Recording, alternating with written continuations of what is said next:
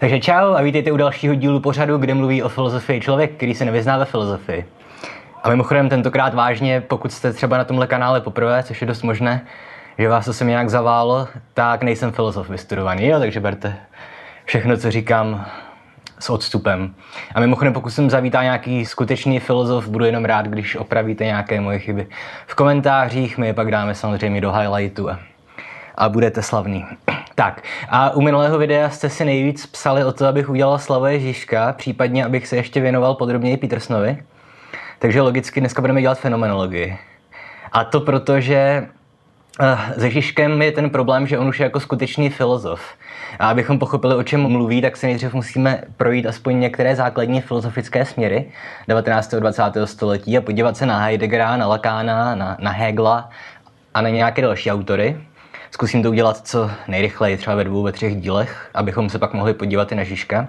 No a i pokud se chceme podívat podrobněji na ty Petersonovy výklady, a tak tam, abychom pochopili, proč on pořád mluví o tom, že musíme metaforicky sestoupit do břicha velryby a tam zabít draka, tak tam zase musíme přečíst aspoň Nietzscheho, tak, pravil Zarathustra. Takže tady k těm tématům se nejdřív budeme muset prokousat. A já jsem se rozhodl, že dneska udělám fenomenologii, protože jo, fenomenologie to je jeden z mála filozofických postupů, který dneska tak nějak se ještě drží na nohách proti tomu chaosu postmodernismu nebo dekonstrukce. A zároveň ten směr je strašně populární v Čechách. Jo, asi nejslavnější český filozof 20. století Jan Patočka byl fenomenolog. A zároveň díky fenomenologii vznikly některé další filozofické směry, jako třeba hermeneutika nebo vlastně i existencialismus. Jo, takže je, myslím, důležité si to projít. No a zároveň tady v těch pořadech o filozofii je ten problém, že já jako buď bych musel začít úplně od začátku, což nemám šanci jako začínat někde u Aristotela, u Platona, protože opět nejsem filozof, takže to nemá smysl. Ale zároveň, pokud začnu třeba s fenomenologií, která začíná ve 20. století, tak holt občas budu muset odbočovat a vysvětlovat něco zpětně, no, což se stane i dneska, ale nenašel jsem žádnou lepší metodu, jak tenhle problém vyřešit. Tak, no a teď teda už k fenomenologii. Jejím zakladatelem fenomenologie jako filozofického směru, nebo spíš postupu, je asi nejslavnější Hanák Edmund Husserl, rodák z jednoho městečka u Olomouce, které se jmenuje Prostějov. Ani nevím, jestli tam jezdí tramvaj.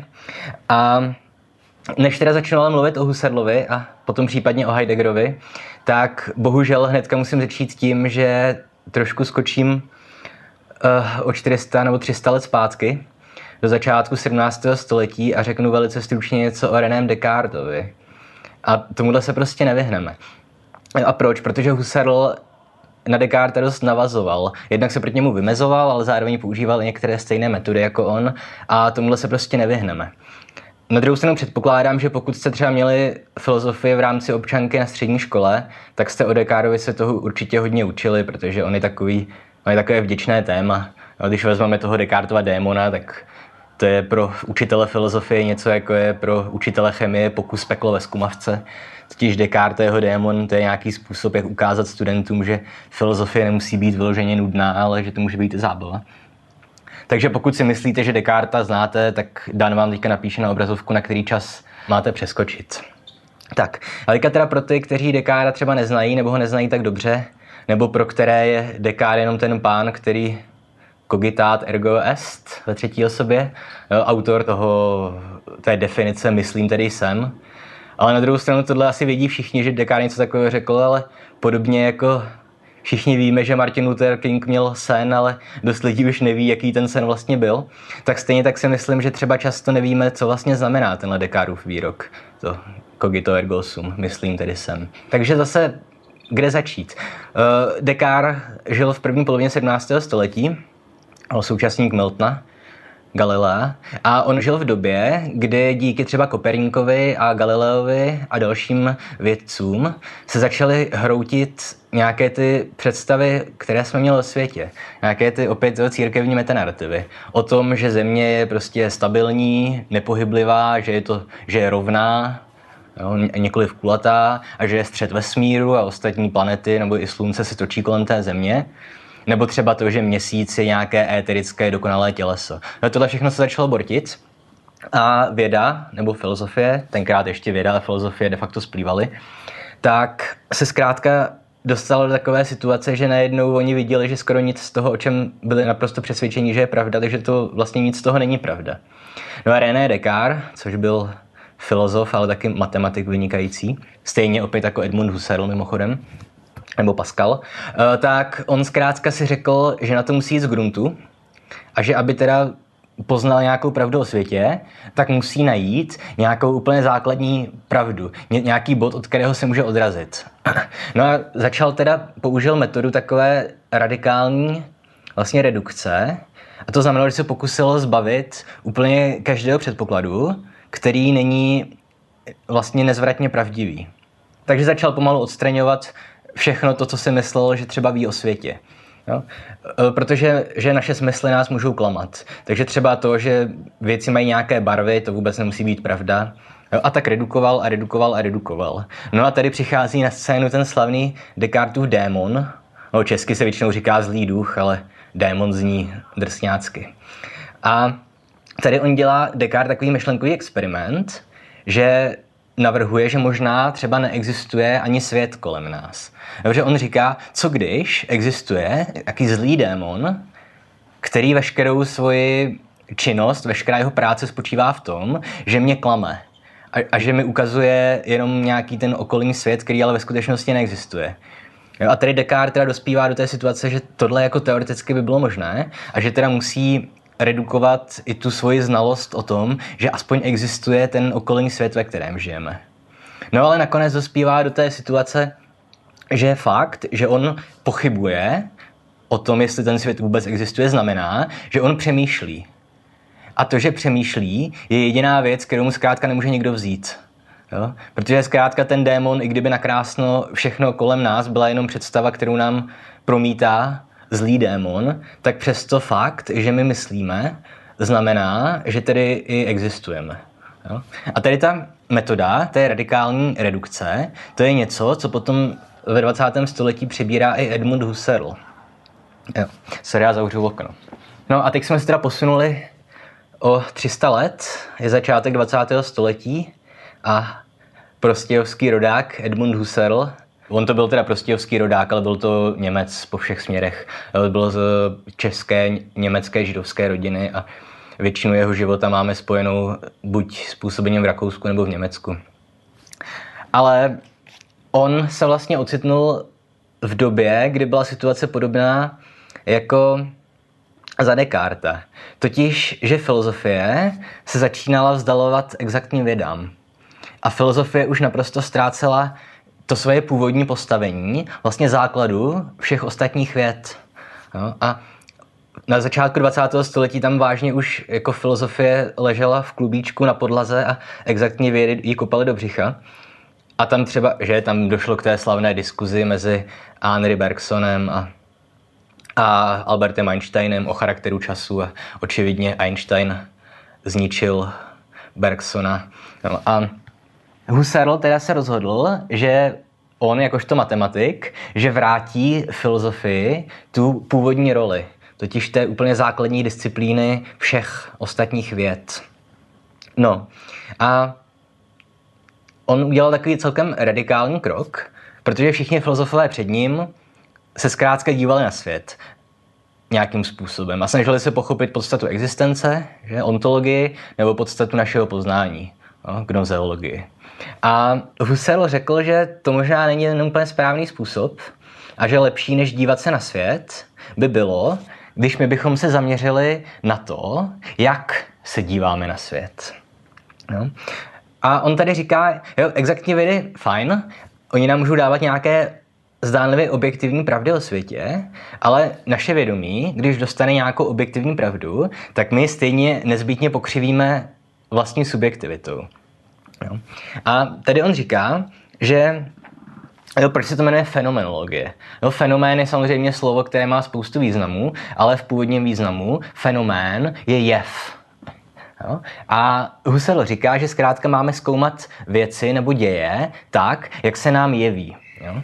Protože on, na rozdíl od Descartes, on nepochybuje o existenci vnějšího světa, jako světa, který existuje mimo nás a nezávisle na nás. Protože on říká, jako úplně klíčový koncept je pro něj vědomí. A on dokonce říká, cituji, bez vědomí by neexistoval svět. Jo? Protože svět de facto existuje jenom proto, že my ho vnímáme skrze nějakou svoji zkušenost. Jo? A prostě kdyby neexistoval nikdo, kdo dokáže svět vnímat intencionálně, jo, tak by zkrátka ten svět ani neexistoval. Což je samozřejmě trošku mindfuck, ale myslím, že pochopit se to dá, že zkrátka svět a vědomí jsou nezbytně závislé jeden na druhém. Jo. A on teda říká, že ten svět, ve kterém my žijeme, on tomu říká Lebenswelt, nebo jako přirozený svět, nebo žitý svět, jakkoliv to chcete nazývat. Takže my jsme zvyklí ho zkrátka vnímat pomocí něčeho, čemu se česky nejspíš bude říkat přirozený postoj. Já tady nemám žádný překlad, ale v originále to je natürliche Einstellung. Takže zkrátka ten způsob, jakým my úplně běžně, normálně vnímáme svět. Totiž způsob vnímání, který je založený na nějakých vědeckých poznatcích a zkrátka na tom, co jsme se naučili ve škole a co jsme se naučili ze svých předcházejících zkušeností.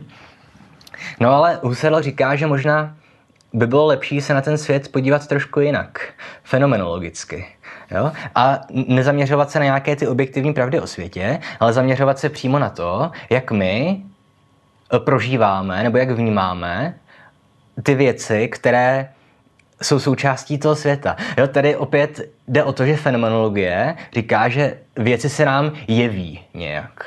Jo? A my se máme dívat na to, ne na samotné ty věci, ale na to, jak se nám jeví a na základě toho se dobrat k jejich esenci. Opět já vím, že tohle zní strašně šroubovaně, zkusím to nějak vysvětlit a dobrat se k esenci. Tady, co on říká? Takže my máme nějaký ten svůj přirozený pohled na svět. Jo? A teďka třeba můžete udělat úplně jednoduchý pokus, totiž vyjdete na ulici a najdete první panelák a podíváte se na něj. A to, co vy ve skutečnosti vidíte, bude jenom nějaká vlastně dvojrozměrný obraz přední strany toho paneláku. A teďka tady na tomhle případě můžeme vypozorovat dvě věci. Za prvé to, že vlastně naše zkušenost, musím opět použít škaredé slovo, je transcendentní. To znamená, že my si dokážeme v rámci naší zkušenosti domýšlet vlastně věci, které leží za hranicí naší perspektivy. Totiž, že my si dokážeme domyslet, že přestože vidíme jenom přední stranu toho paneláku, tak my víme, díky nějaké objektivní vědě, že za tou perspektivou, která se ukazuje nám, že za ní leží trojrozměrný objekt. Jo? Takže tohle je jedna věc, ale druhá věc je, že taky tenhle způsob nahlížení na svět nás může dost často klamat. Ať už se jedná o ten klasický případ, že když jste jeli zpátky z dovolené v Chorvatsku a viděli jste tu vodu na silnici, tak to samozřejmě ve skutečnosti nebyla voda. A nebo třeba v Německu a v jiných zemích mají ten zvyk, že pokud třeba opravují, rekonstruují nějaké budovy, tak aby nebylo vidět to škaredé staveniště, tak se tam dá jenom vlastně maketa toho, jak ta budova vypadala nebo jak má vypadat. Takže občas zkrátka věci jsou komplikovanější, než se zdají. A teďka, proč on říká, Husserl, že to, jak my věci prožíváme, je pro nás jako filozofy důležitější, než to, co o nich říká nějaká objektivní vědecká metoda. Tady dává úplně klasický případ s vnímáním času. Jo. A tohle všichni znáte, tohle už je v Shakespeareovi, že jak se vám líbí, myslím, to řeší. A řešil to i Einstein a je to jedna z nejstarších pouček, ale stejně to shrnu. Jo, vezměte si prostě minutu času. Jak v rozdílných situacích my rozdílně vnímáme to, jak uběhne jedna minuta času. Jo, jedna minuta času bude vždycky objektivně jedna minuta času. I když opět Einstein by nesouhlasil, ale to se nemusíme montovat. Ale teď se vemte, jo, jak vám utíká jedna minuta času, pokud si strávíte s rukou na plotně, rozpálené, jo, tak to prostě ta jedna minuta se vám zdá jako půl hodina. Pokud sedíte a posloucháte nudnou přednášku o filozofii, tak se ten čas taky trošku vleče. No a pokud děláte něco, co vás baví, nebo jste s někým, koho máte rádi, tak ta minuta uteče jak voda. No a jak to říká třeba ten Shakespeare, tak pokud jste odsouzenec, kterého za minutu mají vést na popravu, tak ta minuta kolem vás proletí a zanechá jenom Dopplerův efekt. A teďka tady teda říká Husserl, jako když si uvědomíte tohle, tak si vezměte, jakou hodnotu pro vás vlastně má to, že víte teoreticky, jak definovat jednu minutu času. když pro vás osobně, pro vaše prožívání, to vlastně nemá vůbec žádný význam. Jo? Tady se jeví otázka, jestli zkrátka máme za každou cenu dogmaticky přijímat všechno, co nám řeknou exaktní vědy, anebo jestli máme jakoby i hledat něco, co je za nimi. O tomhle mluví Husserl až hlavně ke konci života, především v přednášce o krizi evropské vědy. Ale no, opět, jako k čemu nám je dobré, takhle on neříká, on nezatracuje exaktní vědy, samozřejmě, že ne. Pokud chcete sestrojit letadlo, nebo postavit dům, nebo sestrojit atomovou bombu, tak samozřejmě musíte mít exaktní znalosti o přírodních vědách. Na druhou stranu, pokud jste člověk, který má rozhodnout, zůstanou té atomové bomby, jestli tu atomovku teda hodíme Japoncům na hlavu nebo ne, tak tady už vám asi celkem na nic podrobná znalost technik výroby atomové bomby. Tady už potřebujete nějaké jiné hodnoty. A co teprve, nedej bože, když jste ten Japončík, kterému právě ta atomová bomba padá na hlavu, tak tady už vám je úplně jedno. Nějaké exaktní vědy. Teďka se vyloženě se budete chtít soustředit na vlastní prožívání dané situace. No a Husserl teda říká, teď konečně už po 15 minutách začnu mluvit o tom trošku podrobněji, jak vlastně se projevuje ta fenomenologická metoda u Husserla, tak on říká, že my se musíme dobrat skutečně podstaty věcí, esence věcí. A teďka říká, že toho dosáhneme pomocí postupu, který má tři fáze. No a opět tohle je komplikovanější. To není tak, že by prostě přišel Husserl v jedné knižce stanovil 3 fáze fenomenologického zkoumání, ale zjednodušuju to očividně. Jo? A on říká, že my musíme vzít jakoukoliv věc, jakýkoliv fenomén, něco, co se nám jeví, nemusí to být jenom věc fyzická, může to být děj nebo myšlenka, a musíme se oprostit toho svého přirozeného postoje k věcem a nahradit ho tím fenomenologickým postupem. A teďka první věc, kterou musíme udělat, je něco, čemu se říká epoché, ale spíš budete znát termín uzávorkování. No to znamená, že my musíme vzít jakýkoliv fenomén a uzávorkovat, jo? Vložit do závorek, dočasně odložit a zbavit se všech našich nějakých předem daných znalostí a předsudků, které o dané věci máme. Jo? A tím my získáme náhled na tu věc jako takovou. Bez toho, že bychom byli nějak omezovaní nebo svádění stranou nějakými vlastními předsudky, které o tom žitém světě, o tom přirozeném světě máme. Jo? A tohle je teda teprve první přístup, který navrhuje Husserl, ale po tomhle epoché, po uzávorkování, přichází druhá fáze. Jo? A teďka to je strašné slovo, které jsem se radši napsal, totiž eidetická redukce. Jo, eidetický, to je odvozené od řeckého slova eidos, což znamená jako podstata nebo esence. Jo.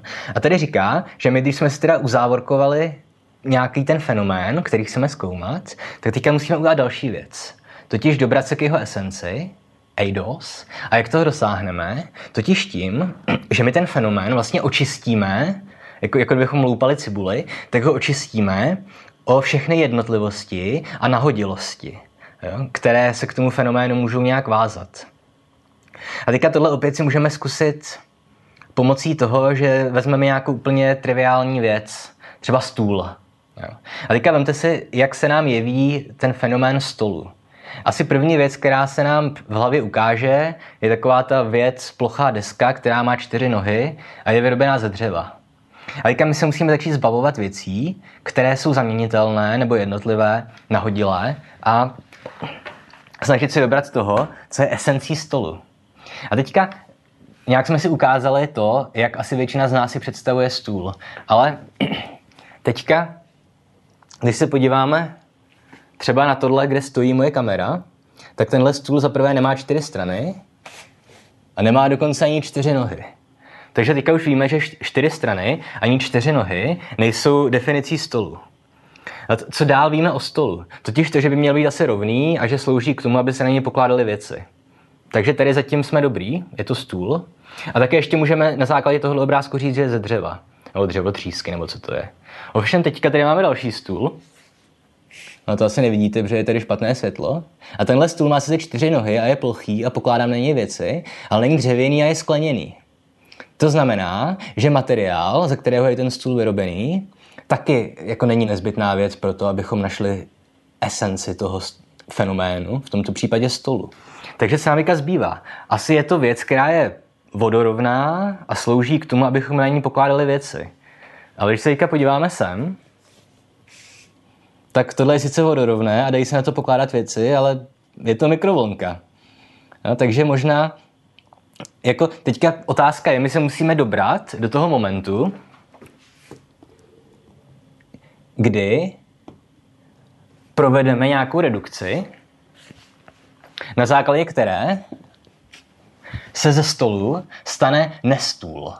Jo? A na základě pomocí tedy té metody my konečně se můžeme dobrat esence toho, jak se nám jeví fenomén stolu.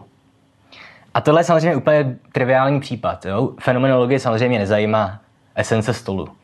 Ale pomocí tohle postupu, té eidetické redukce, my se můžeme pokoušet dobrat k esencím, k podstatám úplně všech věcí nebo akcí nebo myšlenek, které existují. To též můžeme udělat třeba s daleko širšími koncepty. Co je sport? Jo, můžete se ho zkusit sami nějak definovat. Nebo co je člověk? Jo. A opět můžete zkusit stejný postup. Na barvě asi nezáleží, pokud jste černý, žlutý, rudý nebo bílý nebo růžový, tak jste pořád člověk. Na tvaru asi taky úplně nezáleží, někdo je malý, někdo je velký, někdo je hubený, někdo je tlustý. A asi vlastně nezáleží ani i na tom, na nějakých dalších věcech. Pokud nemáte ruku, tak jste pořád ještě člověk.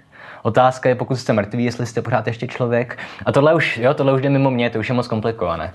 Ale jo, pomocí stejného postupu, pomocí tedy té eidetické redukce, vy můžete takhle zacházet s úplně jedním každým fenoménem.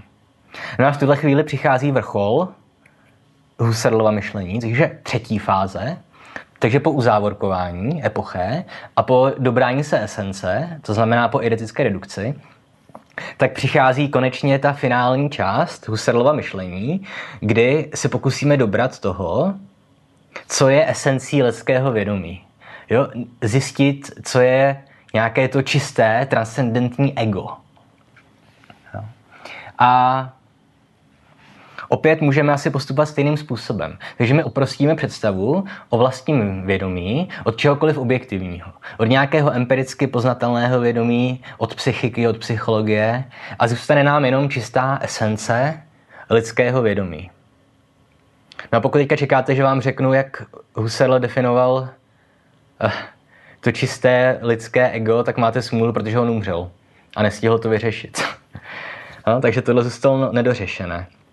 I když prý před smrtí při nějakém rozhovoru na smrtelné posteli dospěl k tomu, že jelikož to čisté transcendentní ego je oproštěné od všeho materiálního, tak je to jenom esence a to znamená, že je nesmrtelné, jo. Ale tohle už není nějak rozpracované podrobněji v jeho myšlenkách. No. Jo? Takže tohle, já nevím, jestli to bylo pochopitelné nebo jestli jsem to i dobře vysvětloval, ale tohle je základní postup fenomenologické metody. A teďka, proč je tohle tak strašně důležité? Jo? Už jsem říkal, fenomenologie je v současnosti pořád ještě asi nejrozšířenější filozofická metoda, kromě postmodernismu. Třeba v Čechách máte profesora Petříčka nebo profesora Blechu v Olomouci. Ti se oba hlásí k fenomenologii, to jsou přední český filozofové. A profesor Blecha nás učil na univerzitě filozofii a ten úplně miloval fenomenologii. On nám vždycky říkal, že pokud pochopíme fenomenologii, tak pak budeme hvězda na každé párty a ani nebudeme potřebovat sbírku motýlů a tak dál, což samozřejmě si dělal srandu, předpokládám. Sbírka motýlů se nedá ničím překonat, ani fenomenologií. Jo. A zároveň, jako takhle, tady ten Husserlův koncept, oni ho všichni hodně kritizují a vlastně asi sami vidíte, že to má hodně trhlin. Ale na základě téhle metody se začala rozvíjet celá řada dalších strašně zajímavých filozofických i jiných směrů. Jo, fenomenologie pronikla vlastně do všech druhů uvažování. Pro literární vědu je samozřejmě úplně zásadní fenomenologie. Jo, pražský strukturalismus, literárně vědný, jo, autoři jako byl Jan Mukařovský nebo Felix Vodíčka, ti byli hodně ovlivněni fenomenologií a zapracovali ji do svých koncepcí. Nebo třeba německá hermeneutika, jo? Hans-Georg Gadamer. Opět ten použil Husserlovu fenomenologii, když tvořil tu svoji teorii o horizontech, ale to už si nebudu montovat, protože to by vyžadovalo další půlhodinové video. No a tady udělám takový nějaký cliffhanger. Totiž, že co se přímo bezprostředně stalo s Husserlovou fenomenologií. Husserl měl jednoho svého oblíbeného žáka, Martina Heideggera. A Heidegger, on vzal Husserlovu fenomenologii a napsal dílo, které se jmenuje Bytí a čas. To dílo věnoval Husserlovi a zároveň v něm Husserla úplně obrátil hlavou dolů a fenomenologii vlastně překopal v existencialismus. No, ono se někdy mluví o tom, že Husserlova fenomenologie, to je si říká jako čistá nebo transcendentní fenomenologie, zatímco Heideggerova fenomenologie, to je existenciální fenomenologie. A název toho díla, Bytí a čas, vám asi připomíná další slavné filozofické dílo, totiž Sartrovo Bytí a nicota. Jo? Protože očividně Sartre opět byl zase inspirovaný Heideggerem. Jo? A tohle je strašně zajímavý příběh, protože vztah Husserla a Heideggera daleko přesahuje jenom roviny filozofie. Už protože Husserl, jak jsem říkal, byl německý žid a on v té své přednášce o krizi evropských věd tak vlastně vystoupil v roce 1935 velice ostře proti nacismu. A no, Heidegger byl nácek. No. Ale to opět nemusí mít vliv na to, jak vnímáme jeho filozofii. No a příště se teda podíváme na Heideggera a na to, jak on s fenomenologií pracoval on a jak ji vlastně přetavil v existencialismus. No, takže to je asi všechno, co jsem dneska chtěl říct, aspoň doufám. Nejspíš jsem něco zapomněl. Doufám, že to bylo pochopitelné a jak říkám, pokud jsem zavítal nějaký skutečný filozof, opravte mě. Nebo pokud možno založte vlastní kanál, kde si tomu budete věnovat nějak podrobně filozofii. Michale Pejchle, na tebe mluvím. Pokud takový kanál vznikne, tak já s radostí stáhnu odsaz a budu se zase věnovat jenom literatuře. A tak. Takže to je asi všechno. Jestli se vám video líbilo, dejte like, dejte odběr, komentujte, sdílejte, podporujte na Patreonu, pište si o to, co byste chtěli dále, i když teďka teda ve filozofii bude určitě Heidegger a určitě bude Nietzsche a jeho Zarathustra. A za týden bude něco z literatury zase, já nevím co, já jsem dostal seznam věcí, které mám zpracovat, takže teďka vám to Dan dává na obrazovku.